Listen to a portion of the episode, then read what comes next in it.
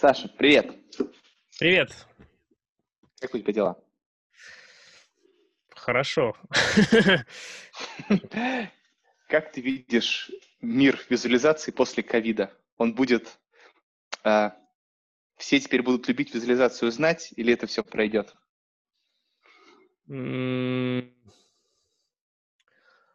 Э, скорее всего, пройдет, я так думаю. То есть это, на самом деле, у нас вот была 4 года назад конференция «Инфографика умерла», но это была шутка, конечно, вот, но в каком-то смысле. Но сейчас она родилась заново, это точно, и она сейчас все все заполонили графики и карты, и вообще вся аналитика и коммуникация с людьми строится через визуализацию данных. Это не может не радовать, но я не думаю, что это вот прям ну, как это вот навсегда, и сейчас откроются, не знаю, там, факультеты визуализации данных во всех вузах и так далее. Нет, это как раз показывает то, что это прикладная штука, потому что вот сейчас она нужна, она удобна, она позволяет говорить с людьми об этом, и поэтому она стала популярной. Вот. И, ну и плюс то, что, конечно, датасеты все в, в, в избытке, да, Поэтому я думаю, что с этим связано. Может, я ошибаюсь. Окей, ладно. Слушай, я посмотрел твой фильм, очень прикольный. Э, ты прям по полочкам там все раскладываешь. Если кто-то еще не видел, то всем рекомендую. Вот, а в целом у нас сегодня в гостях Саша Богачев, дата-журналист и один из, мне кажется, ведущих, э, так сказать, активистов нашего дата-движения. Саша, спасибо большое, что согласился поучаствовать в подкасте. Расскажи, пожалуйста, про себя, для тех, кто, не знаю, может быть, тебе не знает, и расскажи вообще, как ты пришел в журналистику данных. Я на самом деле не знаю, может быть, я не дата-журналист. Я, я никогда не думал да. о себе в таком слове. Может быть, визуальный журналист. Но может, я вообще не журналист. Может, и журналист. Не знаю. Um, как я пришел, это долгая история. Ну, я на самом деле наверное, многие об этом знают, а многие нет. Я по образованию врач, закончил медицинскую академию, потом два года прошел ординатуру по терапии, потом начал работать в десяти, ну не сразу в десяти разных местах, сначала в четырех разных местах. В общем, суммарно потом дошло до десяти разных мест. Потом я прошел еще специализацию по кардиологии, а потом еще по рентген-хирургии год. Ну, тогда так можно было, сейчас уже нет. Я имею в виду про хирургию. Сейчас, по-моему, три года минимально. Это как раз 2000, примерно 10-11 года стало так. Тогда можно было. И Соответственно, часто спрашивали, как ты вообще, чем здесь медицина и инфографика? Ну, в принципе, часто, не ча- часто люди уходят из медицины, ну, наверное, мне так кажется, тем более уже, которые не просто отучились, а прям уже работали, все такое. Я даже уже начал писать кандидатскую диссертацию, но не дописал бросил потом. А, получилось, что я просто... У меня был конфликт с руководством того места, где я работал. Я уволился просто так вот, прям хлопнул дверью и ушел. И после этого я не мог устроиться на работу. Ну, то есть не потому, что там мне типа когда дали черный флажок во всех местах, нет. Просто я жил в Петербурге, и там очень сильное, мне кажется, кумовство и все такое в медицине, там все такие всякие иерархические отношения, иерархические связи, дедовщина, ну, про хирургию конкретно, в терапии нет такого, конечно. А, и в итоге прошло примерно три или четыре месяца, и я понял, что мне надо на что-то кушать, что где-то работать. Я пошел в, лаборатор... в лабораторную компанию и начал там заниматься всякими разными штуками, около медицинскими. Разрабатывал систему автоматической валидации лабораторных анализов. Ну, то есть, допустим, если результат одного анализа очень большой, то другой по медицинским и всяким другим принципам не может быть маленьким, например. То есть если это видно, что они слишком сильно отличаются, ну, значит, это что-то странное, да, то есть, возможно, там ошибка где-то какая-то. Или, допустим, mm-hmm. там, тысячекратная норма превышения, то есть это тоже там, несовместимая с жизнью, грубо говоря, тоже такого быть не может. Ну, вот всякие такие штуки. Э, и постепенно там я стал еще заниматься редактурой медицинской, то есть мы выпускали всякие брошюры, э, такие для людей обычные, там, переводили с медицинского на человеческий, скажем так, язык, всякие штуки. Э, и в том числе, кстати, вот я нашел такую штуку, сейчас попробую показать. Это вот еще до вообще всяких инфографик и вообще до всего я делал такую прикольную штучку. Наверное, самое, одно из самых первых каких-то вещей, которые я делал, э, связанная, мне кажется. Ну, одна из там, их на самом деле серия какая-то была. Э, так, так, так, так, так. Экран, да, это называется. Бам. Вот. Наверное, это была какая-то такая вот штучка. Вот, я просто, по сути, отработал как редактор. Это был такой перечень анализов, и его надо было превратить в какую-то схемку. То есть, чтобы он не, не списком был, а просто схемой. Вот, это, наверное, такая пр пр прото, прото-инфографика, или, ну, в принципе, это инфографика, такая прото-редакторская какая-то работа. Э, вот, наверное, это одна из первых каких-то вещей, которые я делал. Потом ну, где-то примерно в то же время я начал там увлекаться, интересоваться дизайном и читать вообще, что это такое и как там все устроено. И еще такой мостик между как бы медициной и инфографикой. Это был такой мой первый проект. У меня даже в папке называется 00. Я поехал на конференцию в Сеул с докладом по своей диссертации, ну, по теме диссертации, которую писал еще тогда и занимался ей. И я решил сделать прям такой супер инфографический постер, хотя я почти ничего не умел делать тогда. Ну-ка, сейчас посмотрю. Да, наверное, вот это вот он. Ух ты. Да, представляешь, это вообще моя практически первая работа. Я решил так с размахом все это сделать. Сейчас попробую найти в большем качестве. Вот 47 мегабайт, наверное, хорошее качество. А, вот, картинки я заказал у иллюстратора. Трехмерку я сам скачал и нашел просто, и сам разобрался, как ее ну, настроить текстурки. Uh, ну, сделать, чтобы сосуды так менялись, у меня не получилось, поэтому я попросил тоже человека, который мне это сделал. Прям, причем за пять минут в прямом эфире в скайпе он это сделал с экраном. Типа из серии «Так ок», «Так ок», вот. Uh, все остальное, а, иконки тоже заказал где-то на фрилансе. Uh, ну и, в общем, потом все это собирал. То есть вот такой у меня получился дизайн. Мне казалось, что он такой довольно крутой для человека, который вообще не занимался дизайном практически. А, но потом я, конечно, переделал его сильно. Ну, то есть я вообще, вот у меня вариантов всегда очень много дизайна всякого разного. Потом я, по-моему, его переделал э, разные варианты. Вот такой вот он, мне показалось, был бы более адекватным. Еще у меня была смешная ошибка. Я уже готовился его печатать, и у меня там было написано is pills enough. Ну, то есть, типа, неграмотно по-английски. То есть are pills enough. Вот, это была, по сути, первая работа моя, такая крупная. И ну, потом я пошел... Класс. Да, мне кажется, она и сейчас ну, неплохо выглядит. И, в принципе, там нет как бы датавиза. И я, когда подбирал работу, я обнаружил, что на самом деле я как бы клюнул на инфографику, вот, на иллюстративную, на какую-то сложную, детализированную, комплексную инфографику.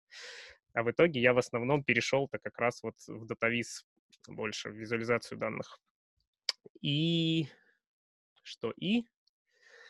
А потом я пошел в интенсив на вышку, о, нет, не вышку, в британку, которую Леша Новичков, собственно, проводил. Это было 2013 году, наверное, 7 лет назад. После чего часто спрашивают, типа, как начать делать инфографику? Просто берешь, начинаешь делать. Вот я просто начал ее делать, открыл такую свою, ну, около медицинскую, я бы сказал, сейчас бы это, ну, то есть тогда я даже так не воспринимал, но по сути это была какая-то маленькая студия или такое вот предпринимательство. Я просто, ну, как бы так к этому не относился. Я просто делал вроде бы заказы, да, и когда мне что-то было нужно, это я не мог сам сделать, я просил там людей нарисовать. И это было дико все сложно. Э, я не очень такой был прям сильный дизайнер, прямо скажем. Но оказалось, что те дизайнеры, которых я находил на фрилансе, из, скажем так, средней и низкой, ближе к низкой ценовой категории, они были еще хуже, чем я. И я это видел, вот. А, поэтому мне приходилось все делать самому, переделывать. В итоге, ну, я как бы очень сильно прокачался и в коммуникации с дизайнерами и так далее.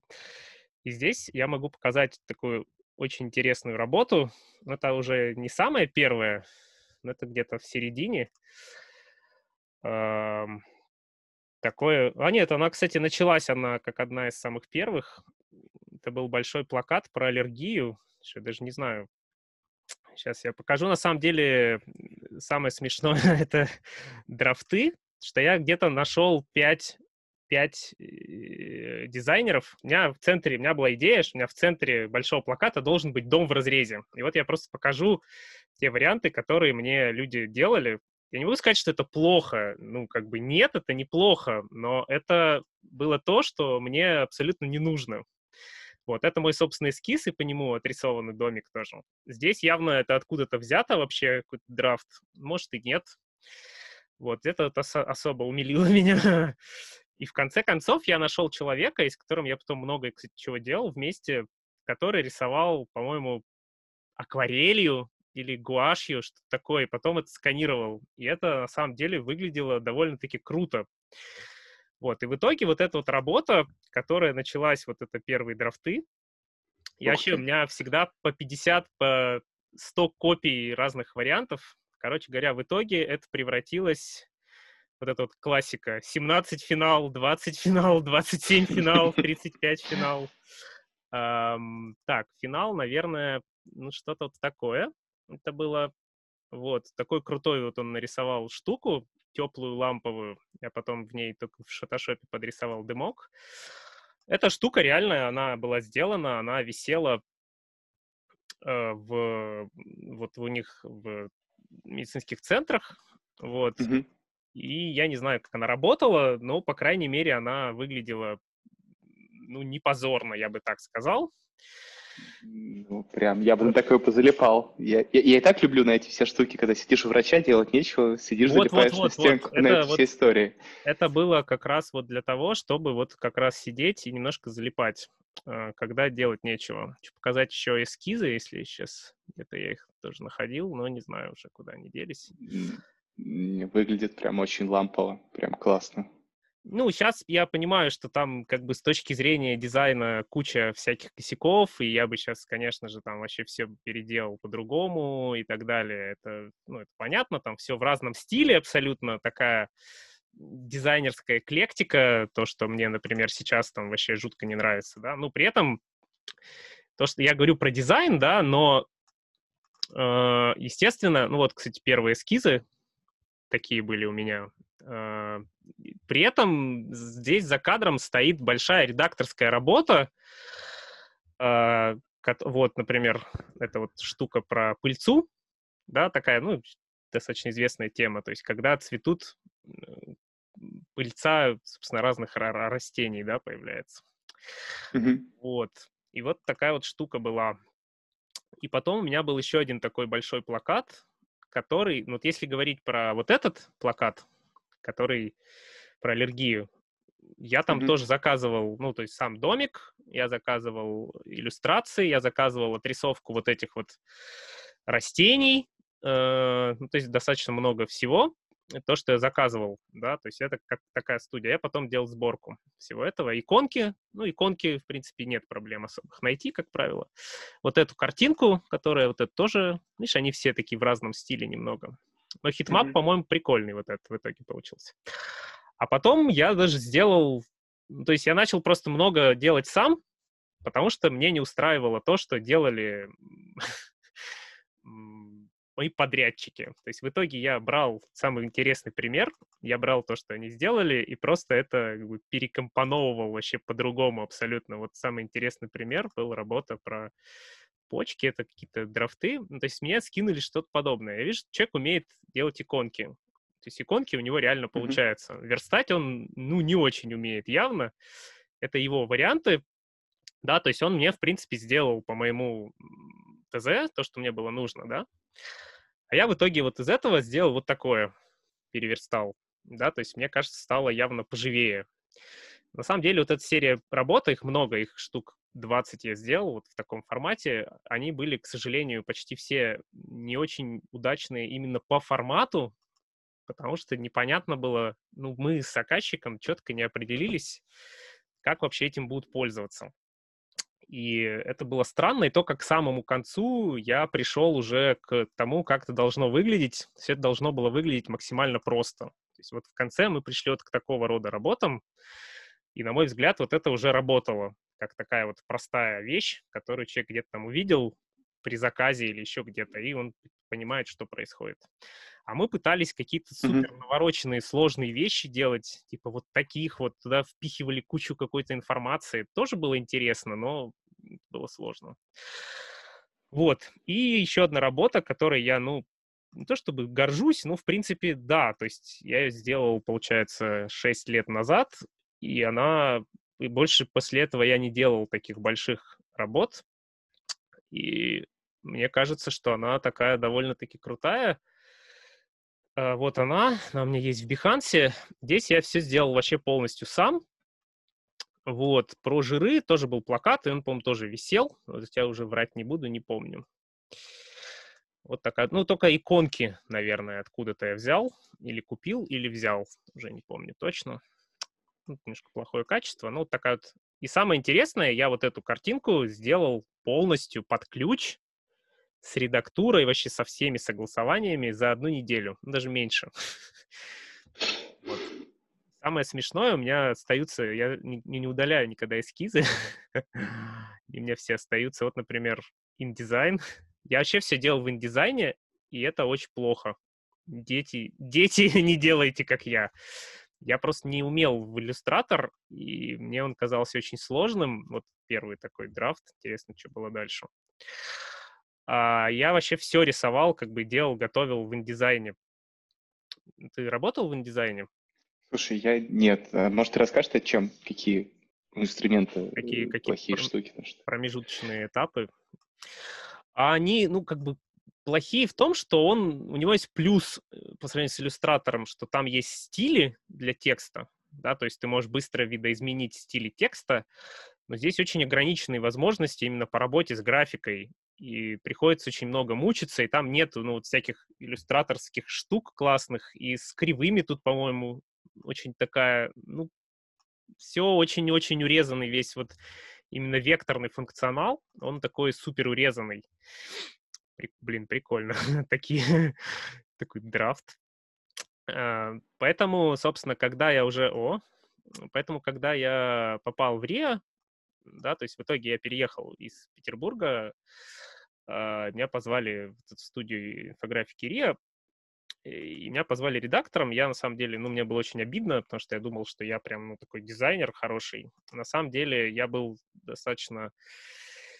Я, может быть, неплохой был дизайнер, как по дизайн-мышлению, но по своим скиллам я точно, конечно, не вывозил абсолютно сто процентов и, и было разумно. И потом, на самом деле, мне стало больше нравиться быть редактором, чем дизайнером, потому что э, редактором быть прикольнее, на мой взгляд.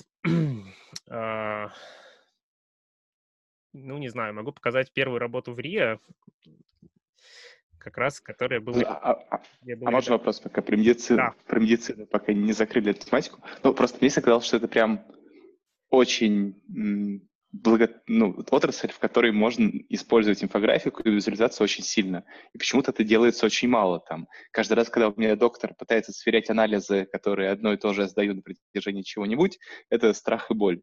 А, есть понимание, почему так, почему нету хотя бы линейных графиков во времени по сдаче анализов и всего остального? Слушай, мне сложно сказать. На самом деле это еще и сфера, в которой довольно-таки много денег как бы крутится, да, там те же самые фарм-компании, они очень сильно вкладываются во все визуальное. Не знаю, я пытался тоже сколько-то лет назад просто найти красиво и понятно сделанный график вакцинации, и было куча референсов, там, не знаю, 20, 30, ну, очень много. И ну, крутых, прям реально классных работ не было. То есть они все какие-то такие самодельные, самопальные, я не знаю, ну, не супер, короче говоря. С другой стороны, есть компании, которые занимаются там специализированной именно медицинской или научной медицинской визуализацией. То же самое Visual Science, который вот только что хайпанул опять своей моделью коронавируса свежего. Вообще они делают офигенно классные вещи. Я думаю, что просто их на всех не хватает, а ну, в медицине так, типа, ну, работает и ладно. И вообще это такая большая боль. Э, вот все, что связано с визуальной частью в медицине, вот эти все внешние виды бланков, эм, там, системы внутренние медицинские для работы, ARM, а, вот эти вот автоматические рабочие места и так далее. Ну, вроде что-то там потихоньку меняется. Там даже не столько проблемы часто в инфографике, а в самих интерфейсах и вообще в удобстве. То есть вот эта система, которая была в Петербурге, например, это просто вообще ад Кумеса называлась, как сейчас помню, кажется, если ничего не путаю. Или ну, что-то в таком духе. Там просто простейшие действия, нужно через пять менюшек куда-то там лезть, залазить, каждый раз просто лю- приходили специально обученные люди, чтобы э, объяснить тебе, как там, не знаю, ну, на, на уровне, как распечатать что-нибудь. Вызывал специальный чек и объяснял тебе, как распечатать, ну, грубо говоря. Ясно, ясно. Слушай, а еще мне вот это показал, и я понял, что мне это очень напомнило детские энциклопедии, знаешь, которые раньше были, с разрезами, да, да, да. со всем этим. И я, наверное, сейчас понял, почему, может быть, тоже так полюбил инфографику и визуализацию, потому что в детстве мои любимые книжки были. Это прям... Да, да, да, да, да. И вот, кстати, тогда я не был таким дизайн визуализирующим снобом, то есть я понимал, что чтобы было круто и привлекало внимание, должно быть что-то классное, да, там дом в разрезе, это классно, он залипательный, на него хочется смотреть. А дальше ты как бы погружаешься в эту среду и начинаешь забывать такие базовые вещи. Тебе хочется, чтобы все было в одном стиле, чтобы был типа стильный дизайн, там, да. А вообще в медицине, вот если полистать учебники медицинские, там же все вообще на инфографике, то есть вся... Mm-hmm. Есть совершенно гениальная, потрясающая инфографируемая вещь. Это вся неврология, то есть топическая диагностика, так называемая. То есть, когда ты по определенным симптомам определяешь, какая часть нервной системы поражена. Это супер инфографируемая такая логичная штука. Ну, нельзя не вспомнить, конечно, атласы анатомии, хотя там прям буквальные, ну, там буквальная визуализация, а вот именно в неврологии это именно схематичная такая тема. Это очень круто. Ясно. Ладно, спасибо. Про РИА. Ты перешел в РИА и... Я перешел в РИА, и сразу же первый проект, который я делал, на самом деле это удивительная история, потому что тогда вот в РИА... Кстати, студия недавно закрылась, как известно. Студия РИА инфографики та самая. А, удивительно, что делались такие проекты и выбирались такие темы. То есть вот, вот он проект, его сейчас очень сложно найти, потому что дизайн РИА поменялся сайтом. А, и многие проекты, как бы, они пропали. То есть короткий век, то есть, да, допустим, газеты и принты. Лежит фотка во фликре или там, ну, выгрузка, экспорт PNG. И с ним ничего не происходит. А с интерактивные проекты, они умирают достаточно быстро, к сожалению. Меняются технологии, да. меняются сайты и все такое. Между тем, вот этот проект, который достаточно, вот он прошел так абсолютно, мне кажется, незамеченным всеми вообще, и там профессиональным сообществом, наверное, и каким-то, ну, то есть мы, наверное, вы никакие конкурсы не отсылали, я не знаю, может, и отсылали, просто тогда он уже немножко был outdated, то есть он немножко уже не совсем модный был по тем временам, 14 год, А мне кажется, что это просто очень-очень крутая работа вообще по всем параметрам. Это была тема 200 лет Адольфу Саксу. Это изобретатель саксофона. Но он придумал еще очень-очень много инструментов. И вот мы сделали такие четыре вкладочки интерактивные, в которых была прям вот такая сочная инфографика на любой вкус. И самая, конечно, была ключевая история, которую... А, слушай, я сейчас обновлю. Сейчас. А, бам-бам-бам. Там была анимация. Вот, смотри. Вот есть полая трубка, потом там флейта, какие-то зурна, кларнет, и типа оп, а теперь с другой стороны, это были деревянные, это медные. Корнет, это серпент, пам-пам-пам. И хоп, вот он образовался, образовался саксофон, да. Мы навертели вот эту очень сложную накрученную схему, хотя в ней, я вот в нее вчера, ну, когда я тебе скидывал эту картинку, я в нее позалипал, и она мне очень понравилась. Вот, потому что, ну, тут были еще такие всплывашечки с интересными фактами, которые никто никогда не найдет, хотя мы тогда этого не понимали. А, чтобы вообще разобраться в теме и понять, вот этой схемы, ее нет нигде. Я ее, ну, типа изобрел, ну, не изобрел, в общем, она у меня получилась в ходе research а. То есть я видел короткие версии этой схемы, не полные. Полные я нигде не видел. То есть если вот изучить эту схему, да, то становится вообще все понятно, да. То есть вот эти желтенькие штуки — это дерево, да, цвет — это дерево, серое — это металл, да, а саксофон, он как бы, он по своей природе, он как деревянный инструмент, но он сделан из металла, поэтому у него такой звук. То есть, а по звукоизвлечению он ну, похож на, на, на, на металл. Ой, на, на деревянные инструменты в этом смысле. Чтобы в этом разобраться, я сейчас даже покажу. я купил книжку. Вот она. Ух ты. Книжка — это припринт книги 1896 года. А, сейчас. И здесь прям Обалдеть. написано, вот, 55-я страница. Не, со, не создал ли ад, ад сакс целое новое семейство тростевых инструментов? Да, саксофон у этих инструментов звуковая трубка конусообразная, как у гобоя и фагота, но простой язычок, как у кларнета. Саксофоны занимают середину между кларнетом и гобоем. -бам -бам. Ну и то есть он говорит, что саксофоны относятся к семейству деревянных духовых инструментов, а то, что они приготовляются из металла, не имеют значения. Ну, в общем, это была единственная книга, вот эта старая, где это четко, внятно объяснялось, потому что все новые книги, они как бы сыпали какими-то терминами, но откуда это взялось, было непонятно. Кстати, по поводу этой работы, мы еще, это еще не конец. Здесь был трехмерный саксофон, который можно было крутить, понимаешь? Его можно Обалдеть. было крутить. Да, и ну, у него в разных, собственно, местах было все подписано. В РИА работал совершенно гениальный человек Максим Петров, трехмерщик, который нашел, по-моему, несколько саксофонов. Мы даже позвали девушку, который был саксофон, она там нам поиграла на нем и объяснила, как он устроен. Вот. Мы показали всякие мунштуки и так далее. И последнее, это совершенно вообще изумительная, прекраснейшая вещь виды и диапазоны саксофонов, когда ты можешь наводить на, на людей, и они вот подсвечиваются диапазоны этих саксофонов. Ну, что там, допустим, есть контрабас саксофон, он такой... Mm-hmm. Ну, в общем, вот такая вот, мне кажется, супер крутая работа, которая она немножко уже была такая устаревающая по формату, к сожалению. Это был первый. Но мне кажется, она классная. Если она совсем пропадет, конечно, будет очень жаль. Сейчас вот мы ее нашли там по какой-то ссылке. Э, там, внутренней ссылки РИА, то есть там она еще как бы живет. А на сайте, по-моему, ее уже то ли она там не открывается, то ли она не работает. Ну, что такое, в общем, не очень. Я прям, мне очень эта работа понравилась.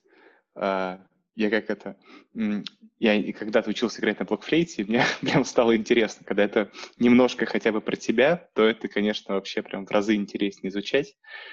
Я нашел это... эксперта, музыковеда, который проверил всю эту штуку и сказал, что, ну, в процессе создания этой штуки, говорит, что типа, о, круто, прям реально, нам бы типа такое вузы, вот, что говорит, да, да, типа, ну, вроде все правильно мы хотели ее потом переделать в плакат, потому что она, конечно, не интернет-формата эта штука, да, то есть вот этой серии запихнуть как-то вот туда, вот это еще даже телефонов не было, да, то есть в телефон это вообще нереально запихнуть, мне кажется, если только ролик делать какой-нибудь, а вот даже в десктоп было сложно запихнуть эту штуку.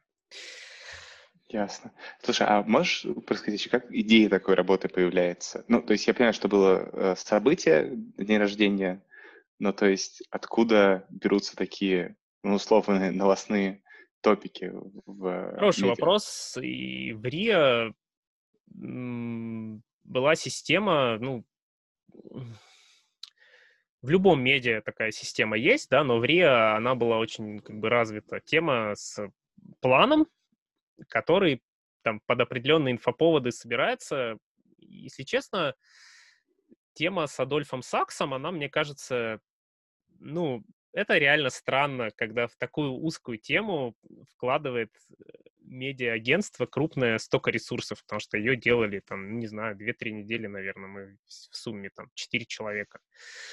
Или, да, наверное, 3 или 4 человека. А, нет, больше. Еще же программист, да, Максим Шишкин. Короче, выбирается тема, ее согласовывают, как бы, ну, типа, все ок.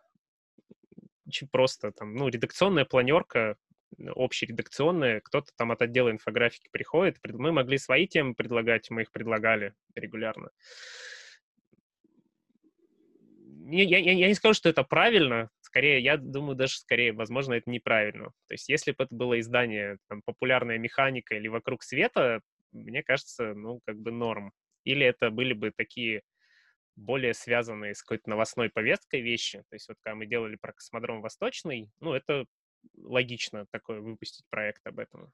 А 200 лет Адольфу Саксу, ну, странная тема, да, не спорю. для, для, для новостного. Не, ну мне даже было просто интересно именно не столько... Она, ну просто тема мне сама нравится, и мне как раз было интересно, типа, почему решили да, в нее вложиться. Понятно.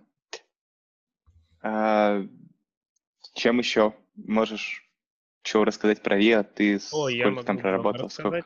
Я работал два с половиной года. Я хочу показать проект, который очень, очень интересный.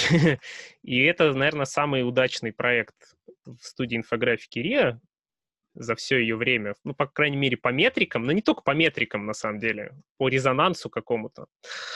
Вот он, это про ежик в тумане. И самое интересное — это проект, в котором нет инфографики. То есть студия инфографики — самый удачный проект, в котором нет инфографики.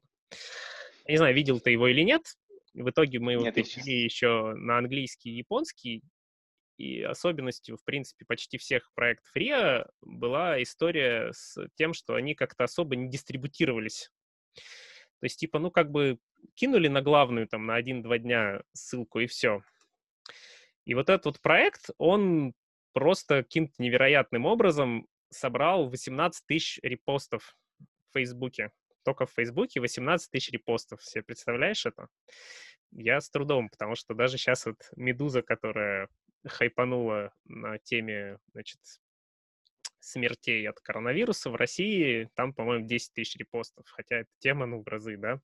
Я думаю, здесь mm-hmm. сложилась такая история, это магия вот этого мультфильма и его художественная мощь, она как бы каким-то образом просто пропиталась в эту работу и как-то в нее проникла, да, и, ну, конечно, высококлассные люди, вообще спецы сделали ее, э, потому что, ну, здесь вот реально это практически идеальный продукт, которому не к чему придраться. Он получился идеальным еще потому, что мы его планировали к одному числу, а оказалось, потом мы, ну, мы просто этот проект делали вместе там в тесной связи с Нарштейном, то есть он нам там помогал, mm-hmm. давал какую-то информацию, я у него взял интервью и нашел, ну, выяснил какие-то вещи, которых вообще нет нигде, то есть это был стопроцентный эксклюзив вообще по контенту.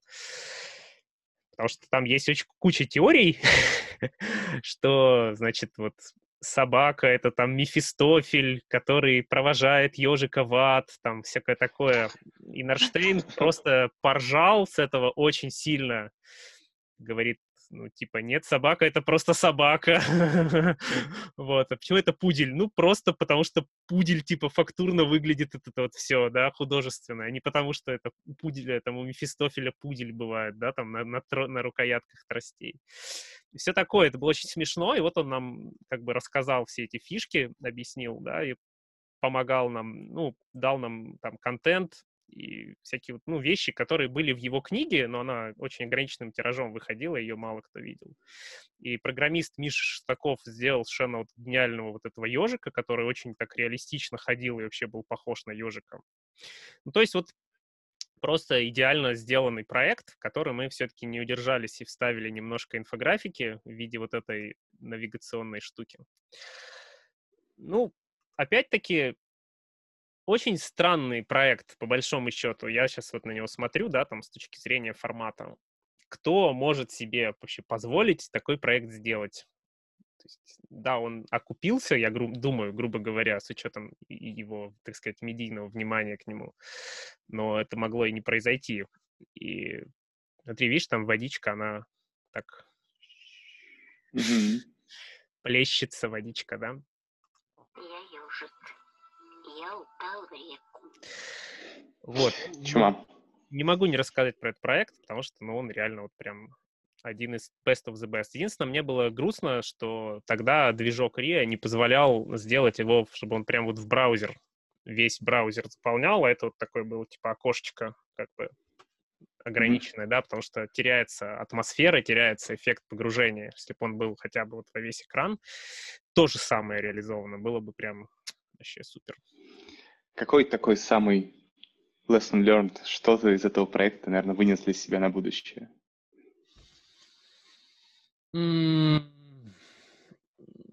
Слушай, не знаю, что тебе сказать. А, что я вынес? А, еще забыл сказать, что вот эти надписи нам Антон Мизинов написал, каллиграфии вот этих цитат. Что я вынес? Что я вынес? Не знаю когда люди собираются, делают что-то крутое вместе, прям с энтузиазмом, может получиться что-то классное. А может и не получиться на самом деле. Ничего не вынес, по большому счету. Кроме того, что, ну, как бы нет, ну, можно сказать, знаешь что, что темы надо дожимать. Дожимать, да, то есть, mm-hmm. когда уже вроде все готово, да, и хочется, типа, забить, бросить, да, но можно еще как бы поднажать еще посильнее, да, и там Надя как раз Шпиякина, все уже бросили, у нас был иллюстратор Надя, э, она сидела и вырисовывала вот эти текстурки все и фончики, чтобы они там три или четыре слоя, они с разной скоростью двигаются. За счет этого такой получается эффект. Вот она и сидела, вырисовывала каждый листик, ну, чтобы он такой был обтравленный, красивый, там всякие градиенты, фоны. Не знаю, что тебе сказать. Еще хотел показать такую прикольную штуку. Это был проект э, про Великую Отечественную войну. Собственно, там, видимо, был юбилей какой-то, да, 2015 год. Сколько это лет? 70? Да, 70, наверное, лет окончанию. И, в общем, mm-hmm. было просто гигантское, какой-то гигантский проект, который занял почти всю студию на полгода, если не больше. И мы там просто баловались тоже всякими разными штуками, вот не всегда удачно, потому что мы, наверное, одними из первых сделали вот эту вот библиотечку, по-моему, это то ли WebGL, то ли 3GS, ну, короче, трехмерку такую. И на самом деле мы, наверное, это сделали зря, а, вот, потому что но оно здесь как бы не очень уместно, да, то есть это было бы круто, если бы здесь был какой-то рельеф, да, а у нас ну, типа, ничего особо не происходит, да, и никакого особо прям супер рельефа нет. Хотя выглядит круто, да, и все это сделано, ну, работает, не тормозит, грубо говоря, да, и так далее. Можно немножко двигать мышкой, но об этом тоже вряд ли кто-то узнает. Вот, экспериментировали с проектами. И вообще у меня было в Рио такое правило, ну, потом я старался при каждом новом проекте э, изучить какую-то новую технологию или новый Э, инструмент ну, или, как, или что-то подобное. И так вот появился проект про голосование в ООН, который, в общем, тоже, мне кажется, такой немножко классическое, классический реашный. Я не знаю, видел ты его или нет.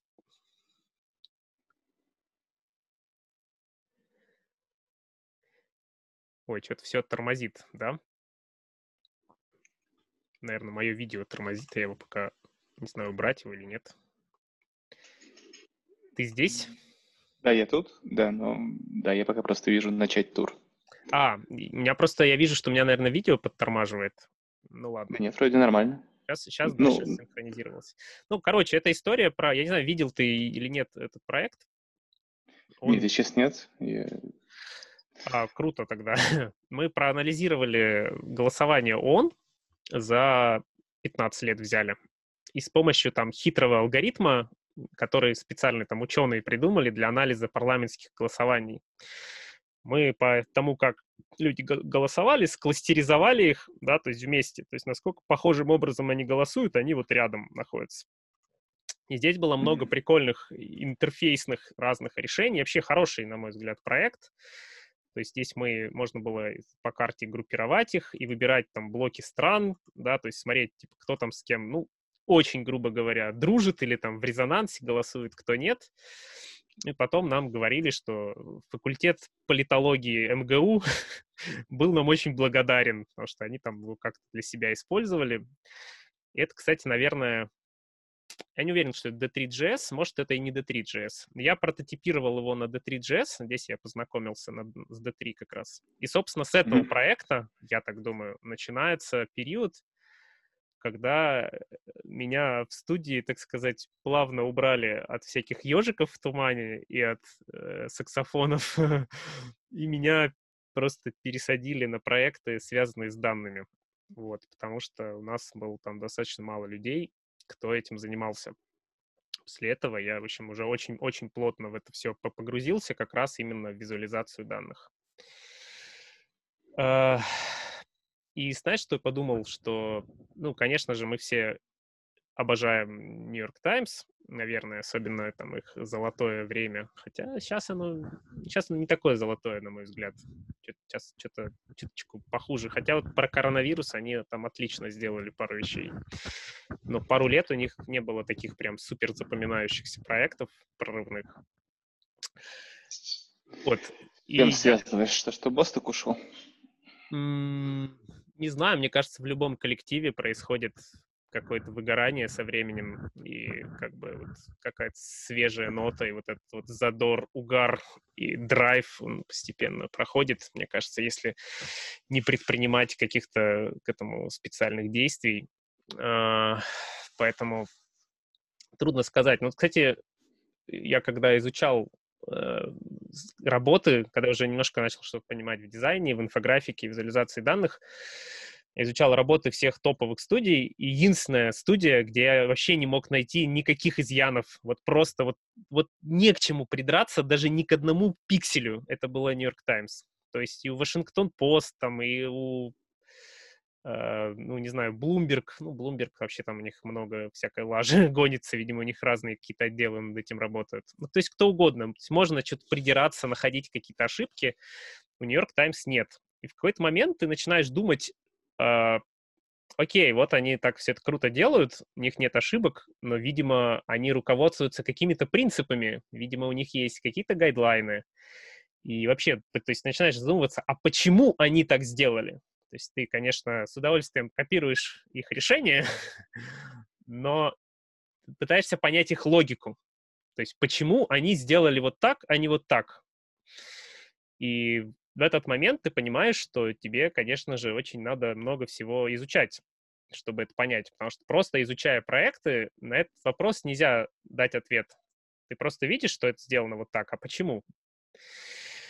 Вот. И тогда же, по-моему, в шестнадцатом году я м, оказался на Малафее первый и, по-моему, последний раз.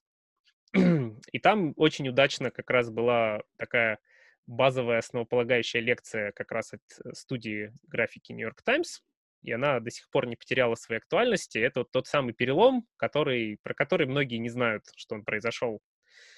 Перелом э, от э, вот этих вот голосований ООН, которые я сейчас показывал, да, это уже тоже такая шкалдовая вещь, по большому счету.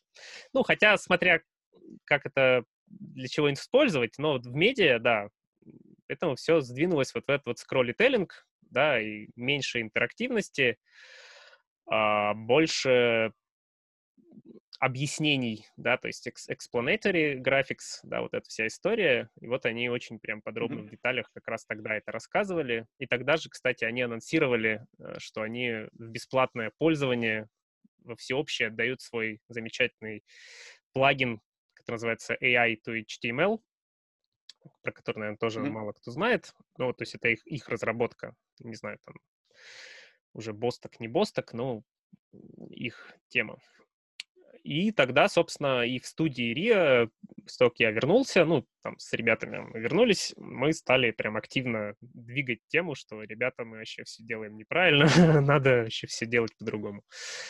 И мы начали делать по-другому, да, постепенно. То есть, естественно, не айфреймы никакие, да, то есть нативная веб-верстка. Ну, мы это и раньше знали, но не получалось. И, конечно же, адаптация всего и вся под телефоны. Uh-huh. И меньше интерактивности. Да, то есть очень, конечно, было сильное сопротивление этой теме, но постепенно это произошло. Вот. Слушай, а как-нибудь это все замеряли? Вообще, как в медиа происходит э, ну, перформанс? На охват, наверное, меряется, еще какие-то метрики. Расскажи, можешь про это сказать чуть-чуть? Это тоже больной вопрос. Ну, между РИА и РБК здесь есть, естественно, огромная разница, хотя мы тоже пытались изучать все эти метрики. Сам по себе там параметр э, просмотров, количество просмотров, он не является э, существенно релевантным.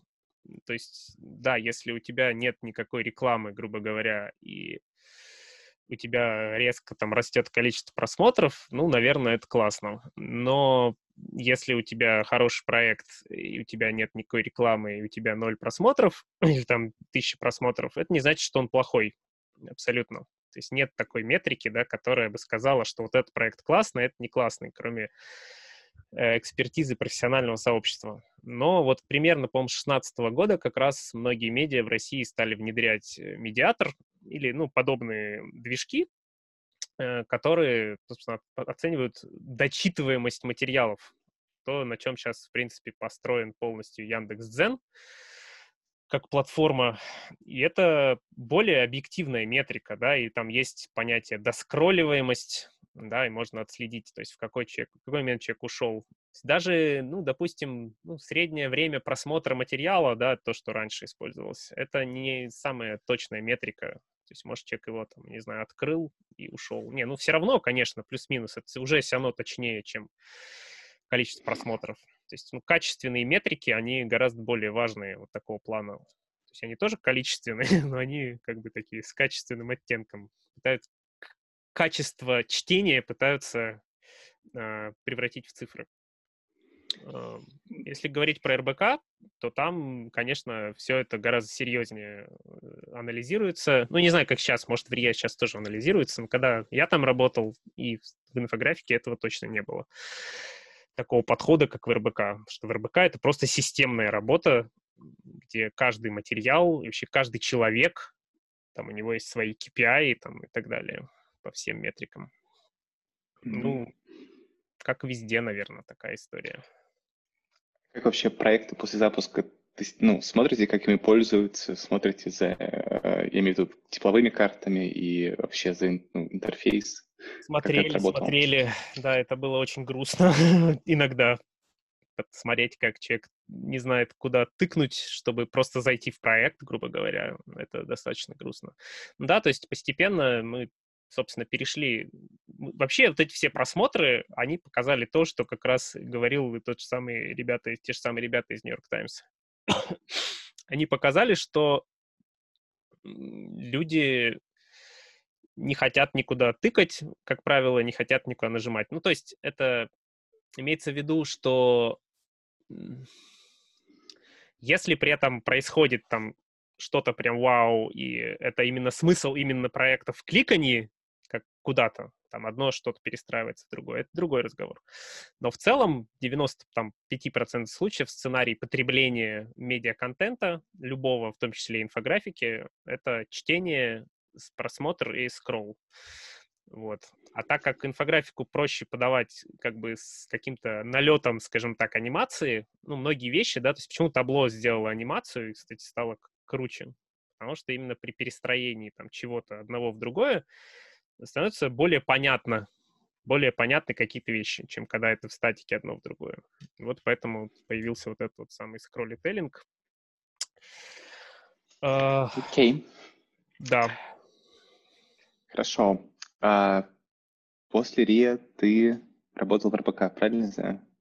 Или нет? Так, э, да, но не сразу. Не знаю, хотел тебе на самом деле из РИА показать да? еще один Давай еще, конечно. Последний, потому что он такой для меня, наверное, один из самых значимых. Ну, и они связаны друг с другом. Это проект про выборы в Госдуму. И это проект, который э, меня как-то связал с выборами. Вот. А, ну, сейчас тоже немножко серенький фон какой-то появился, которого раньше не было.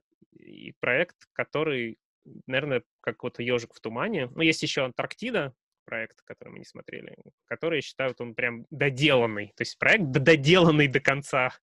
Это очень редко, на самом деле, бывает, да, со всеми нашими agile и скрамами, чтобы вот проект был доделан. Здесь вот он, на мой взгляд, прям практически доделан полностью в том виде, в котором он был задуман, и в том виде, в котором он как бы работает так, как он должен, мне кажется. Вот, и это был первый проект, который я делал в скетче, э, в программе Sketch. Тогда, ну, сейчас уже всех, конечно, захватила Figma, а тогда вот в Рио, например, все сидели в иллюстраторе, и когда я бегал с этим скетчем, все такие типа, да зачем он нам нужен, этот скетч, там, да, бог с ним. И потом мы после этого купили его на студию. Почему он классный, да? Не проект, а скетч. А, потому что в нем удобно рисовать такие вот интерфейсы, да, и там планировать, все быстро перерисовывать и так далее, прототипировать. И особенно я кайфанул с функцией автозаполнения контентом. То есть вот у тебя табличка, ты туда подгружаешь JSON или другую табличку, и у тебя все заполняется, там все названия и так далее. Это очень удобно смотреть реальные вещи. Здесь очень вот на этом проекте было очень много запар с эм, прототипированием, э, рисовалось из бумаги распечатанные такие тоненькие штуки, вставлялись, клались на телефон, чтобы почувствовать э, типа flow, user flow. Вот, у меня, кстати, все это осталось, и куча эскизов там и так далее. Вот, после этого мы сделали еще похожий проект про выборы президента США. Не знаю, это, по-моему, это был один из самых посещаемых э, проектов РИА за тот год. Ну, там, типа, в тройку вошел, что-то типа э, миллиона полтора, по-моему, просмотров было, не помню точно. Ну, дело даже не в просмотрах, да, он был переведен на 10 языков, или больше, или 15, и это все происходило real-time, то есть все, весь автоперевод, все тексты, все пере... Ну, то есть мы там ничего не делали, грубо говоря, ну, как делали, сидели, контролировали всю эту историю, вот, и это был реальный, ну, дата flow там частотой в минуту. То есть я смотрел The New York Times, у нас даже было чуточку быстрее иногда в какие-то моменты, чем у них. Вот. Это мы сделали для удовольствия, на самом деле, своего вот эту переключалку. Я не думаю, что очень много людей на нее нажали и что-то в ней поняли, но мы же не можем просто не сделать инфографику.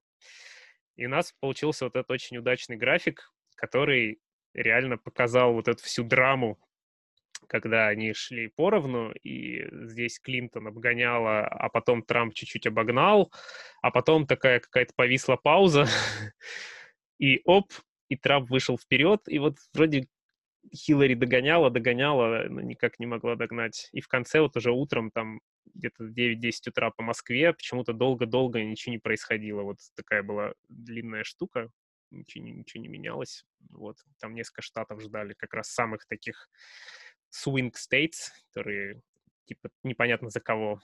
Вот, mm-hmm. и в итоге победил. Это прям крутой опыт взаимодействия с командой целой э, бэкэнда.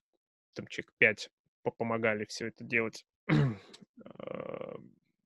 знаю, что еще сказать про этот проект.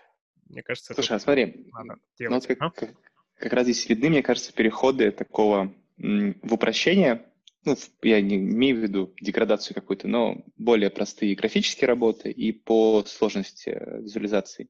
У тебя как вообще с этим, эм, как ты определяешь этот баланс? Потому что, ну, кажется, что и то, и то классно, и, конечно же, нам, как профессионалам области, хочется посложнее, понимаем, что для зрителей нужно попроще, Э, как балансируешь? Как, какой, что у тебя внутри, справа-слева на плече? Какие демоны и ангелы сидят?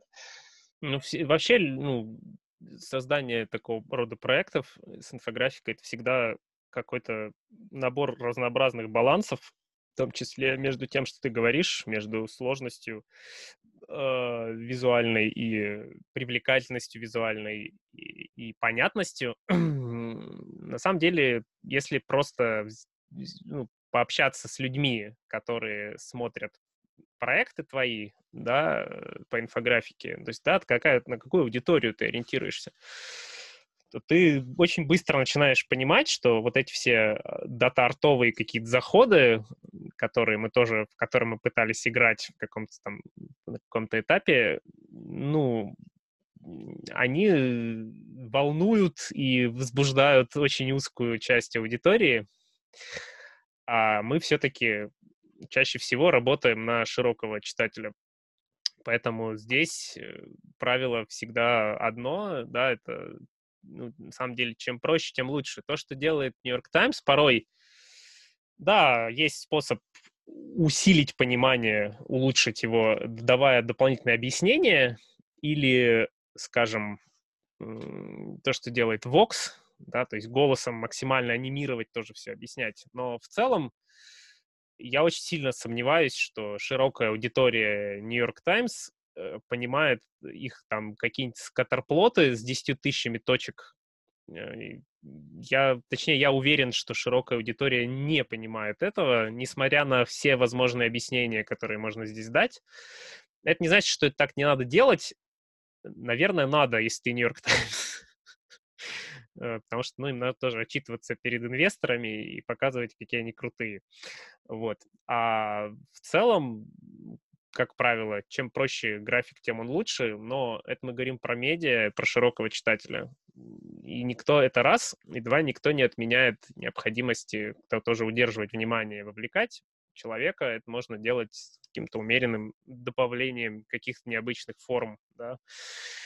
Вот все попытки наши, скажем, в РБК сделать что-то плюс-минус необычное в плане визуальном, как правило, заканчивались провалом в том смысле, что на стадии там каких-то обсуждений мы понимали, что нет, это не, не зайдет, это будет непонятно и так далее. В Рио в этом плане было посмелее, но кто оценивал эти метрики понятности, я думаю, что многие вещи были непонятны, конечно. Для меня это такой прям краеугольный вопрос, и он, мне кажется, не только для медиа, даже там для презентации, для BI-систем очень важен. Да-да. И просто хочется, с одной стороны, и обучать пользователей, и, ну, то, что делать только бар-чарты и план-чарты и все остальное, это не то, что даже скучно, на мой взгляд, немножко, ну, замедляет развитие вообще нашей всей этой истории.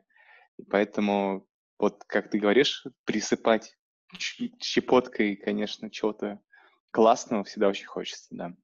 Тут есть проблема в том, что часто э, люди думают, что если они сейчас сделают какую-то необычную визуализацию, они сделали лучше, потому что это понятнее. А чаще всего бывает наоборот, потому что те же самые там какие-нибудь санберсты или радарные диаграммы, они часто делают все совсем непонятным, хотя они типа очень привлекательные, залипательные внешне и так далее. Это тоже проблема, которая имеет место быть. Если это журнал или газета, который человек ну, может позалипать просто потому, что он сидит, читает, залипает, ему интересно. Это одно. А если здесь нужна какая-то эффективная визуальная коммуникация, относительно быстрая, то, конечно, мне кажется, это все мимо. Здесь нужно стараться делать максимально понятно. И, собственно, вот с того времени примерно меня стали интересовать, ну, с 16 наверное, года такие простые графики, То есть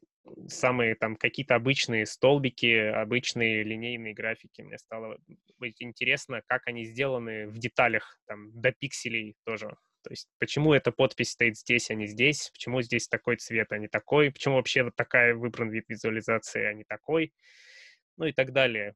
Да, и там, на самом деле, открывается бездна, бездна нюансов и бездна всяких деталей, некоторые из них на самом деле отдают вкусовщиной, вот, потому что есть абсолютно противоречивые данные этих вот исследований, да, разнообразных, но в целом, в целом сам подход э, к работе понятен, на мой взгляд. Вот. Тебе про что больше интересно? Про инфографику или про визуализацию данных? Ну, у меня ответить про визуализацию, но тут скорее давай, какие работы тебе нравятся? Давай так. В целом вообще? Ну, вообще, или что ты хочешь показать дальше, ну и а. рассказать а. дальше, потому что мы остановились, что ты, э, в общем-то, с политикой связался и... Политикой?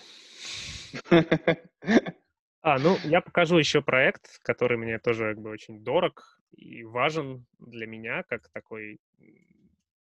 То, что, кстати, говорил Андрей Дорожный, э, про то, что э, хочется создавать сервисы какие-то на базе визуализации, да, то есть, ну, на самом деле, когда делаешь много историй, хочется создавать больше сервисов, когда делаешь много сервисов, хочется создавать больше историй. Это такая всегда дилемма. Вообще, когда всегда э, хочешь, делаешь что-то одно, на потоке хочется другое. Это проект э, по визуализации выборов 2017 года, выборов президента России, который, мне кажется, просто очень сложный был по вообще по всем параметрам. Мы впервые реализовали вот э, показ выборов до территориальных избирательных комиссий, а они во многих случаях они не бьются с географическими административными образов... с административными образованиями. Mm-hmm. Вот. Это как бы нужно было там частично делать руками, и все это сделано там силами замечательных людей-волонтеров, командой там, Славы Андреева, не знаю, вообще грандиозная работа абсолютно. Ну и вообще мы сюда впилили поиск, например. Вот здесь вообще нет визуализации данных, но это очень смежная как бы история с нами.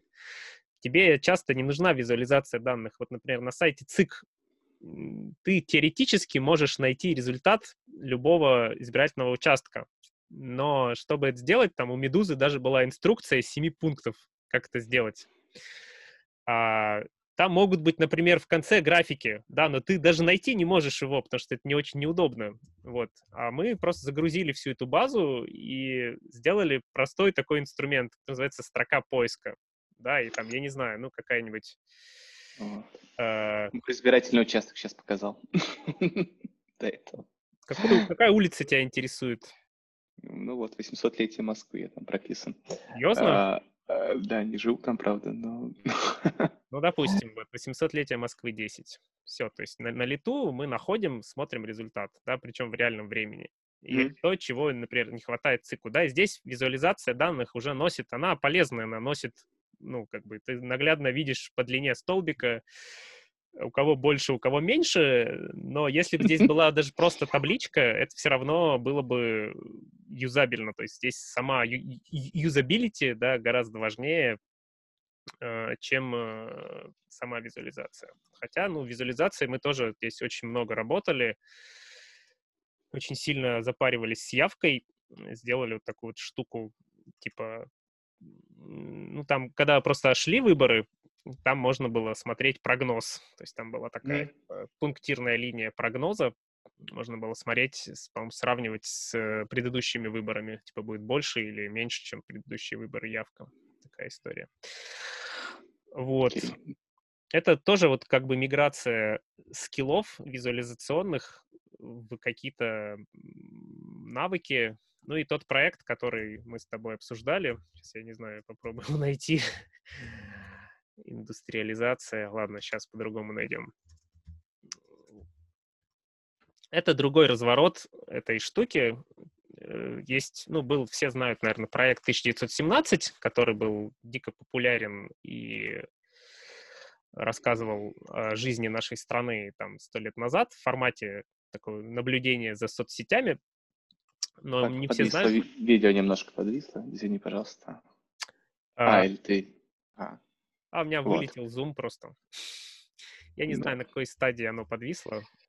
Сейчас я Ну, попробую заново. ты, э, Про, про проект 917. Да-да-да, был проект 917, и после этого ребята, те же самые, команда Михаила Зыгоря, выпустила еще проект «Карта истории», где рассказала историю СССР, и мы для них сделали од- одну такую вот историю про коллективизацию, индустриализацию, которая вот вся такая построенная на движке э, с- кролителлинга, да, и Здесь есть один из вот моих любимых вот этих графиков, который, правда, не сопровождается продолжением, да, то есть в процентах не показан. А, Дальше мы говорим, что это там обратная сторона, скажем так, построения социализма в 30-е годы, пятилеток. Это лагеря, э, заключенные, и, естественно, нельзя вычеркнуть э, историю про репрессии и массовый террор, да, который был в 1937-1938 году, да, каждый квадратик тысяча человек, и это только погибшие здесь, да, здесь мы его перестраиваем в более сжатом виде, да, и показываем карту расстрелов. Могу много чего мне интересного про этот проект, ага. Понравились там засечки, когда скроллишь, это прям очень мило. Ну, то есть... А, ты классно, про что- паттерны? м, Что такие мелочи, э, что на них обратили внимание. А, Нет, я про вот когда про тысячу человек идет скролл, и когда понятно, что на экран уже да-да-да. не влезет, и будет непонятно, какая это, что Я это понял. за размер. Да. Ну да, это такие мелкие датавиз штуки. Ну, приятно, это как раз, мне кажется, показатель качества работы обычно. У тебя, если есть какие-то вопросы по этому проекту, я готов на них ответить. Ох, как-то я и не готовился про это.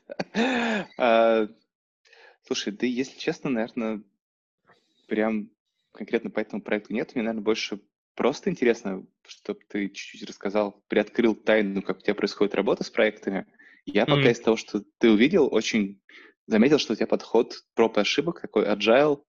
А, Я прав, не прав? Может быть, ты просто подскажешь. Тайл, э, пробы и ошибки, это, наверное, было больше, вот когда я начинал, я показывал Да, много эскизов. кучу эскизов. Если я вот сейчас открою, я не знаю, у меня открыт э, браузер или весь экран. Давай сейчас я переделаю на, все, на, самом, на самом деле. На весь экран, на всякий случай. Вот, если сейчас посмотреть те проекты, которые делаются сейчас, ну вот из э, более новых, например, проект про погоду Москва СПБ, это, кстати, кстати, кстати, это уже 17-й год, здесь практически ничего не будет. Здесь будет вот несколько файликов, да, и практически сразу в готовом виде вот она работа с небольшим тюнингом. То есть сейчас я, как правило, четко знаю, что я хочу сделать, и с первого, ну, максимум со второй итерации я это делаю. Вот. Кстати, делал такую смешную вещь для форума. У меня часы Galaxy Watch. Вот. Я провел опрос там на форуме, кто как их использует. Ну и сделал такую максимально простую вещь, типа на что влияет батарейка. Ну, то есть какие факторы влияют на батарейку. Тоже все, ну, делается очень быстро. Сейчас... Нет, то есть сейчас нет agile. Agile нужен, когда у тебя не совсем понятно, что ты хочешь сделать, что ты хочешь добиться, да, и Мгм. ты делаешь как раз итерации. Э, В случае с визуализацией данных, как правило, ну, сейчас я знаю практически сразу, что я хочу сделать. То есть я провожу research какой-то минимальный, определяюсь там с двумя-тремя концепциями того, что я хочу реализовать, потом, ну или как я, даже сразу, как я хочу это сделать, потом провожу какой-то дополнительный research и выбираю из этих версий что-то. Ну, то есть это не делается на бумаге даже, это пока в голове делается. Вот потом просто делается эскиз, и, как правило, ну, к этому приходит. Но если это продукт какой-то на основе DataVis, то там, ну, естественно, принципы agile все равно работают. То есть какая-то э, итерации и сначала там в базовом приближении и так далее. Но все равно обычно я не помню каких-то радикального, радикального изменения. Mm-hmm. Единственное, вот можешь потом позвать Ивана Дианова, если хочешь, э, про проект, про Госдуму, лоббизм mm-hmm. в Госдуме, он тебе расскажет о том, мне кажется, самый Как интересный раз он переписывал момент, код? Не код. Самый интересный момент — это вот именно как мы совместно пришли к именно вот именно к этому визуальному решению конкретному. Вот там были такие интересные попытки туда-сюда там вырулить. Это тоже интересно. А, как строится работа? Ну вот как-то так. Я сейчас okay. ну, как бы гораздо больше уделяю внимание этапу проектирования, а не то, чтобы просто броситься в, там, не знаю, в иллюстратор или в фигму и что-то начать рисовать. То есть я могу вообще, то есть, грубо говоря, проект может идти, я могу ничего не делать, грубо говоря, ну, то, что можно показать визуального, просто потому что, типа, ну, еще рано. Я знаю, mm-hmm. что, например, ребята из студии инфо... с журнала «Инфографика», Артем Калиганов и Коля Романов, они в своей лекции говорят, что мы, типа, беремся сразу типа рисуем что-то в иллюстраторе, и потом это вот их, это их такой agile, их подход к agile. То есть они вот из этого чего-то, из своих эскизов, что им так удобнее, у них потом вырастает что-то. У меня обычно нет, обычно, ну, могу рисовать эскизы в блокноте, например, часто это делаю, но когда что-то сложное делается, как простое, тоже нет, просто сразу делаю. Какие, не знаю, там, самые главные три вопроса ты задаешь на стадии проектирования заказчику, ну или самому себе, если это какая-то э, внутренняя история? На что ты должен ответить, чтобы спроектировать визуализацию? Э, ну, здесь я тоже повторю за Андреем Дорожным. Самое важное понять, какую задачу вообще в мире заказчика этот проект должен решать. То есть зачем он ему. Даже не то, что зачем он ему, а как заказчик думает, для чего он ему. То есть, может быть, он ему не нужен вообще, этот проект. То есть он, может быть, его захотел, потому что он думал, что это позволит там что-то сделать, не знаю, улучшить. Сейчас все люди прибегут и будут на сайте на, на его что-то делать, например а может быть им для этого нужно что-то другое. То есть это самое первое понять, э, что мы хотим вместе сделать. Если, кстати, говорить про тот же проект про лоббизм, мы там на стадии обсуждения говорили о том, что тут вообще-то, ну, желательно сделать либо это скомбинировать с историей какой-то, либо только историю, может быть, сделать. Но тогда нам, нам не удалось это донести, может быть, или, не помню, по, по бюджету мы там не вписывались. Так, это первый вопрос. Ну и триада время, время, деньги, ну и, собственно, там что надо сделать, да, то есть как-то утрясти mm-hmm. вот эту вот историю с балансом. То есть какой эффект мы хотим, какого эффекта мы хотим добиться, какую задачу мы хотим решить. Э, дальше пытаемся совместить. Ну, это уже, наверное, не вопрос, это такая, такое обсуждение. Не знаю, мне кажется, на самом деле хватит одного вопроса. Вот один вопрос достаточен, чтобы понять, что дальше делать. То есть что, что мы хотим, что мы хотим получить, зачем мы это делаем. Okay. А, остальное уже производные. Ну, мне так кажется. Кто наша аудитория, это входит все в первый вопрос. То есть на кого мы работаем, для чего это все. Понятно, понятно. А, так, вылетело из головы. Две секунды.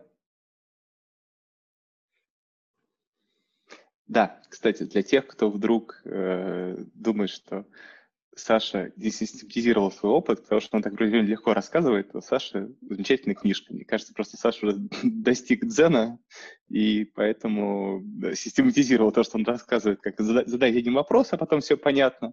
Вот это а. довольно хорошо разложено у тебя в книге, на самом деле. Поэтому, если вдруг кто-то из наших зрителей еще пропустил это замечательное событие, то обязательно поищите Сашину книгу. Она называется «Графики, которые убеждают всех». Это главное замечание. Вот, окей, хорошо, я тебя услышал, спасибо. А, ну, блин, типа сложно с вами не согласиться с Андреем. Да, цель, она формирует, в общем-то, форму остального всего. Понимаю. Окей. А, ну, в целом, наверное, у меня из таких больших вопросов осталось, наверное, только зачем ты следишь и чем вдохновляешься. Ну и мы, на самом деле, не договорили про твой карьерный путь немножко. А.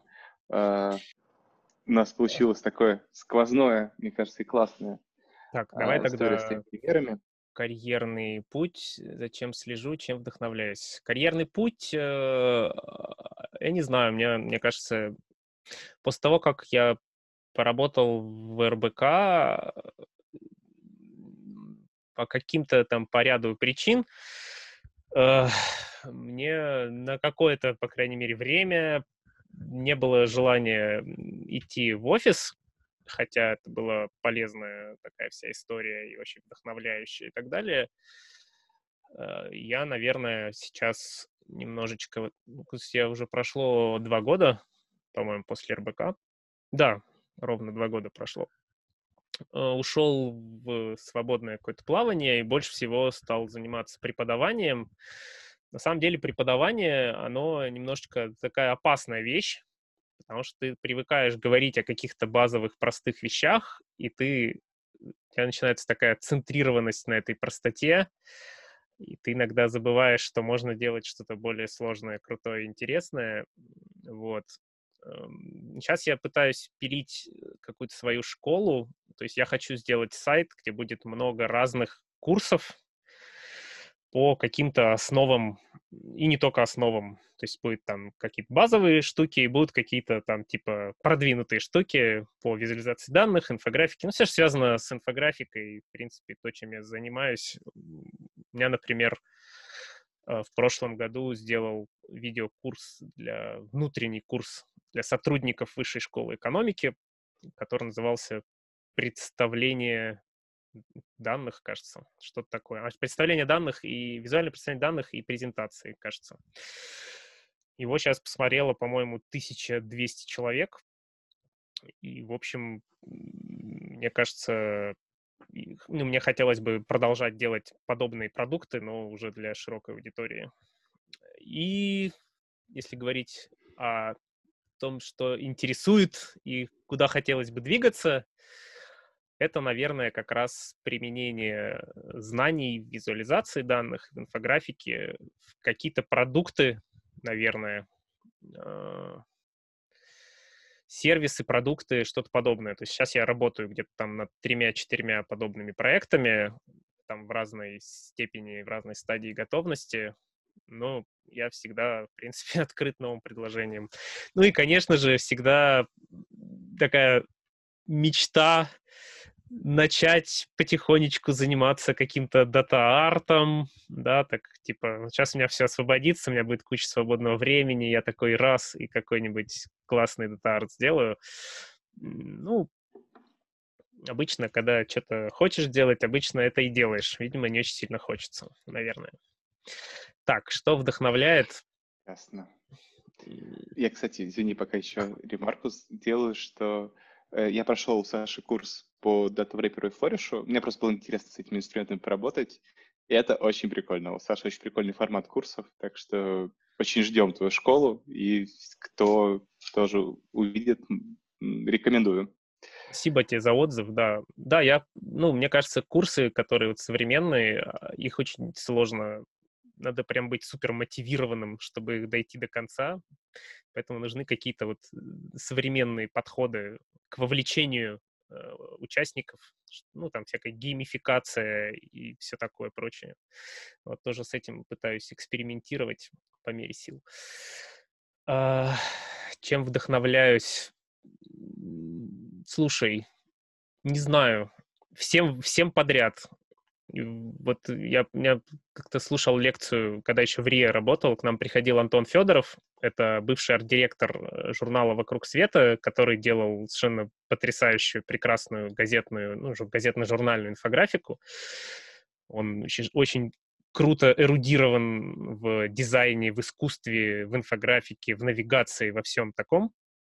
И он сказал очень правильную вещь, на мой взгляд, которой я пытаюсь руководствоваться. Если, говорит, если вы хотите как бы, пойти дальше, куда-то там за, э, ну, в своей сфере куда-то выходить на новые горизонты, вы, говорит, смотрите примеры из смежных сфер. То есть, если вам интересна инфографика, смотрите скульптуру, смотрите живопись, смотрите, не знаю, мультики, там еще что-то, какие-то другие вещи, да, которые, которых могут быть какие-то пересечения, да, которые попадут к вам. Вот, поэтому, я говорю, вдохновляюсь всем, всем, чем только можно. Если говорить именно про инфографику, я, наверное, сейчас скажу грустную вещь, но не могу сказать, что за последние там пару-тройку лет что-то вот прям так поразило и вообще прям удивило и прям вау и супер. Естественно, есть много качественных работ, там тот же самый Information is Beautiful, можно мониторить, да, смотреть ежегодно, кто там у них попадает в шорт-лист и что происходит. Но вот чтобы прям что-то поразило, прям вау. Ну, наверное, знаешь, что поразило? Какие-то инсталляции иммерсивные там с, с, с, с применением датавиз, какие-то такие эксперименты, э, работы там типа Джорджи Лупи, вот эти вот визитки handmade, где человек как, как бы рисует на входе в виде зашифрованными там какими-нибудь квадратиками, кружочками, кто он, какой у него бэкграунд, сколько ему лет, там, я не знаю, холост, свободен в активном поиске, еще что-то и люди подходят, могут, так сказать, друг друга таким способом быстро коммуницировать. Ну, такие вещи интересные.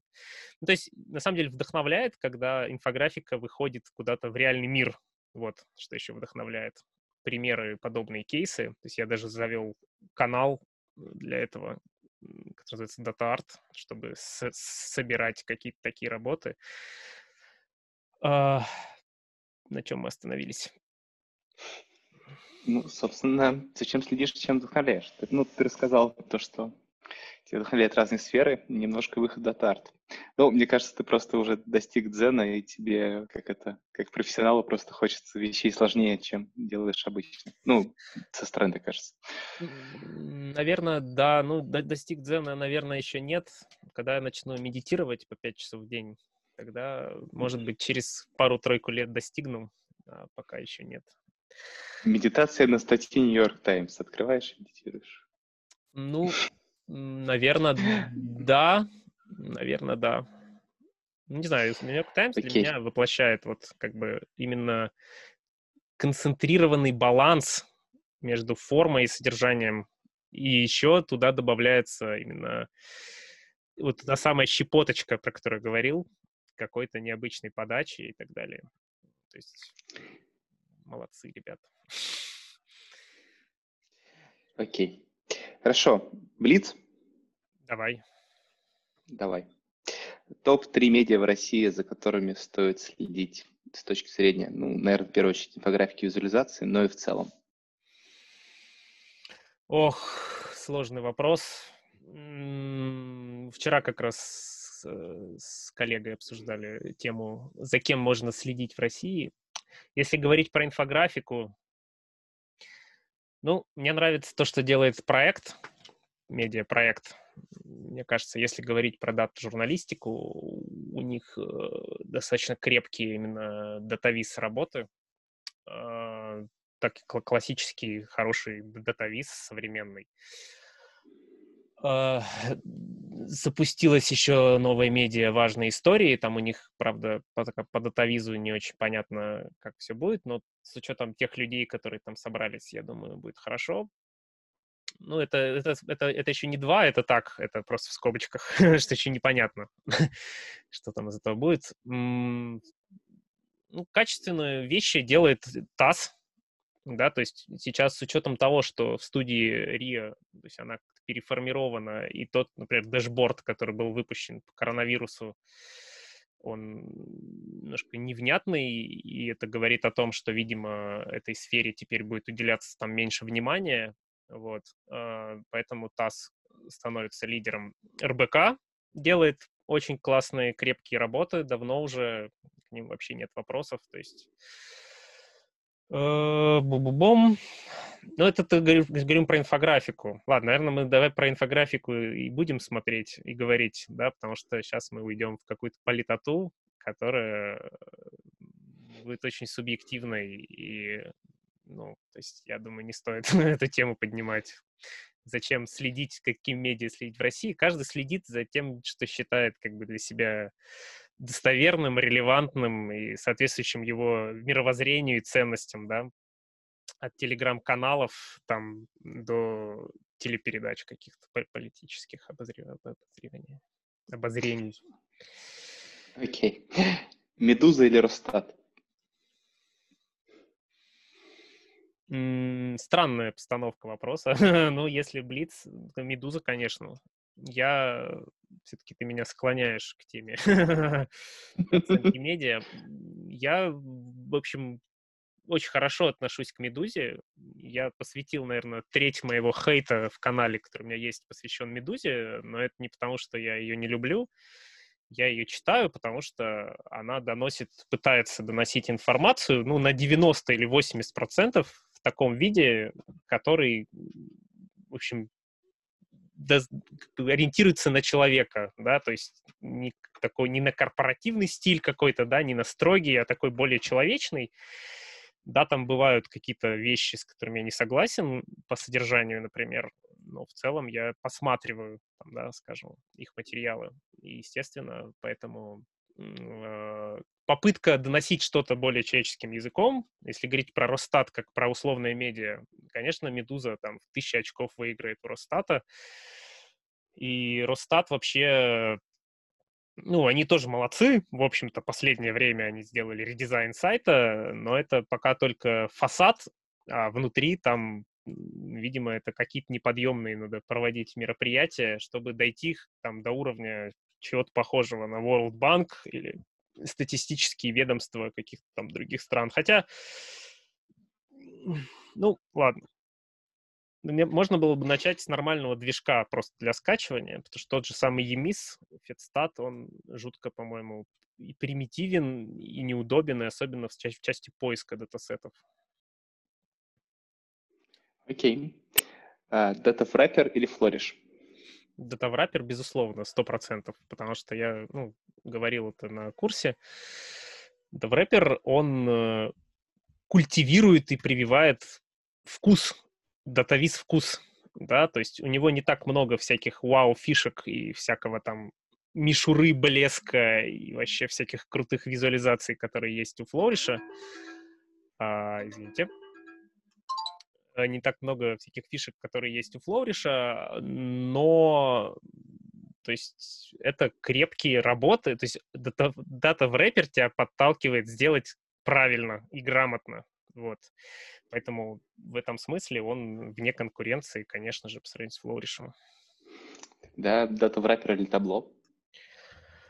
Пум-пум-пум. Ну, это просто инструменты для разных задач, потому что Data Wrapper э, и Flourish — это инструменты для одной задачи, представления инфографики, там, представление количества информации в интернете чаще всего. А табло это для меня это штука больше для поисковых визуализаций, анализа. Я, конечно, вот в ролике, например, использовал их и как для представления тоже, да. А, ну, если в целом говорить, скажем, если исчезнет датаврепер, ну и ладно, есть куча других вариантов, по большому счету. Если исчезнет табло, ну, будет грустно, потому что все остальные аналоги в этой сфере, они по части датавиз сильно проигрывают, на мой взгляд. Вот, они не- такие продуманные, там меньше части эстетики, кастомизации и так далее. Окей. Information is beautiful или Малафей? Ну, наверное, information is beautiful, потому что Малафей уже не то чтобы не торт, но он немножко, мне кажется, замыкается. Он какой-то узкий, он узкожурналистский, и он, э, в общем, больше про журналистику. Поэтому в, а в плане вдохновения и трендов Information is Beautiful как бы гораздо богаче, разнообразнее, свежее и так далее. Поэтому однозначно Information is Beautiful. Окей. Кстати, о Малафее. Давай. Ну, просто у тебя 2000 есть Малафей. Как так? У меня есть Малафей, да. И самое смешное, в 2000, наверное, 2014 году, вот когда я вот делал инфографику для Хеликса, я помню, я одной девушке, с которой мы сотрудничали как дизайнером, я говорю, вот я хочу выиграть Малафей, когда-нибудь выиграю. И когда я пришел в Рио, я очень хотел его выиграть, и мы никак его не могли выиграть, что мы посылали какие-то проекты, и даже хорошие, а нам его не давали. Ну, так получалось. То из-за наших ошибок, то из-за непонятно чего. Ну, там же всегда любые премии конъюнктурные. И самый прикол в том, что когда я его таки выиграл, в шестнадцатом году, если честно, мне уже было как-то достаточно сильно все равно. вот, поэтому э, просто такая ремарка. Не знаю, кто-то продолжает на эти премии прям вот сильно. Я знаю, кстати, Дима Годунов тоже мечтал выиграть Малафей. Вот. Но тоже выиграл, кстати. Мне спокойно как-то по поводу премий. Лучше делать качественный продукт. Ну, премия — это, наверное, признание в каком-то смысле, но не так вдохновляет, чтобы ради нее что-то прям делать ради премии, чтобы получить премию. Дата виз премия России. Я думаю, ответ должен быть такой. Ну, да, Датавис премия России — это попытка... Впечатления от Датавис премии впечатления прекрасные, потому что, мне кажется, мы собрали 90% вообще значимых каких-то работ за год, э, которые были сделаны в сфере. И мы обязательно этим будем заниматься с Андреем. Я надеюсь, что Андрей не, тоже не бросит эту инициативу. Может, еще кто-то подключится. Что мы, конечно, тоже хотим создать какой-то список референсов. И, ну и тоже, чтобы у нас было э, здоровая какая-то конкуренция и попытка оценки проектов тем или иным образом. Ну, в принципе, премия не премия, но факт попадания в шорт-лист, допустим, Information is Beautiful, это уже знак качества какого-то, да. Вот, то есть в этом смысле премии, конечно, полезны, мне кажется. А, впечатление надо продолжать, вот впечатление. Okay. Скроллителлинг, э, скроллителлинг или лонгриды? Ну, это ты имеешь в виду скроллителлинг или просто текст фотки, где по скроллу не меняется ничего, да? Я переформулирую. Mm-hmm. Да. Ну, скроллителлинг уместен там, где он уместен. То есть, если это именно скроллителлинг, то есть, если это анимация ради анимации, то, ну, я не против на самом деле. в какой-то ситуации это тоже ок. Но если эта анимация помогает рассказывать историю, то однозначно да, если это по месту, если это уместно. Если это просто так, и что-то где-то летает разлетается по скроллу и вылетает просто для красоты, ну, это менее э, хорошо, скажем так, да. То есть, может, ну, в какой ситуации отработает хорошо лонгрид просто с текстом, без скролл, без каких-то анимаций по скроллу. Ну, в той ситуации, где это не нужно, где скролл вообще никак не влияет ни на что. Ну, по большому счету, проблема в том, что когда э, тебе нужен именно скроллителлинг, а его нет, вот, вот это сценарий не самый приятный. То есть, когда он нужен, тогда он нужен. Когда это помогает раскрывать историю, рассказывать, показывать более наглядно, тогда, конечно, скроллителлинг. Окей, скроллителлинг или видео? Вот это уже сложнее вопрос гораздо. Не знаю насчет вообще, вот сам по себе, я думаю, что есть просто разные аудитории и разные форматы потребления контента. Нельзя все заменить видео, так же, как нельзя заменить э, кино, э, заменить театр с помощью кино. Я думаю, что там условные э, люди нашего поколения или, может, даже чуть постарше, наверное, им читать потреблять контент в форме чтения, и когда туда интегрирован скроллителлинг как способ анимировать эту историю, э, он предпочтительнее, чем видео, наверное. А, но в целом Видео, наверное, по многим параметрам выигрывает. Прежде всего, по параметру понятности. и донесение какой-то информации более понятной. Я на самом деле не знаю, вот мне, мне самому интересно, почему продолжает там тот же самый Нью-Йорк Таймс и так далее делать материалы в таком ключе. Но, с другой стороны, ну это же газета, да, то есть это, это издание, которое читают, то есть они же не могут просто все свои материалы перевести в видео. Если они оставляют вот этот движок, тогда скроллителлинг — это его естественное развитие. Такой сейчас, вот, я бы сказал, венец эволюции. Пока там с 13, ну, с 14-15 года ничего не поменялось в этом смысле. Окей. Хорошо, Саш, спасибо большое за интервью. У меня в целом вопросов нету. Я не знаю, если ты хочешь что-то еще нашим зрителям сказать в конце, рассказать, расскажи. Я... Нет, меня много чего хотел еще показать, каких-то проектов, но, в принципе, наверное, надо тоже знать меру какую-то. И спасибо тебе, что ты вообще мутишь всю эту тему. Это круто. И очень...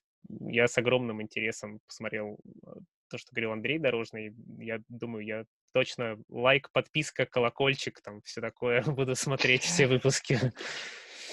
Хорошо, спасибо большое. Ссылки, например, если есть что-то сказать, можем тоже собрать. Я думаю, просто даже оставить, пусть ребята по, попереходят а. и посмотрят, потому что я, например, с твоими работами не очень хорошо знаком, и ты то, что много сегодня показывал, было ну, для меня тоже круто. Я бы посмотрел сам, по ссылкам походил. Вот, к сожалению, у меня нет такого какого-то сборника этих ссылок, к сожалению, пока какого-то внятного сборника работ, какие-то только отдельные, это может тоже этим будет повод заняться. Вот. Отлично. Все, хорошо, Саша, тогда спасибо большое. Да. Пока. Спасибо. Пока.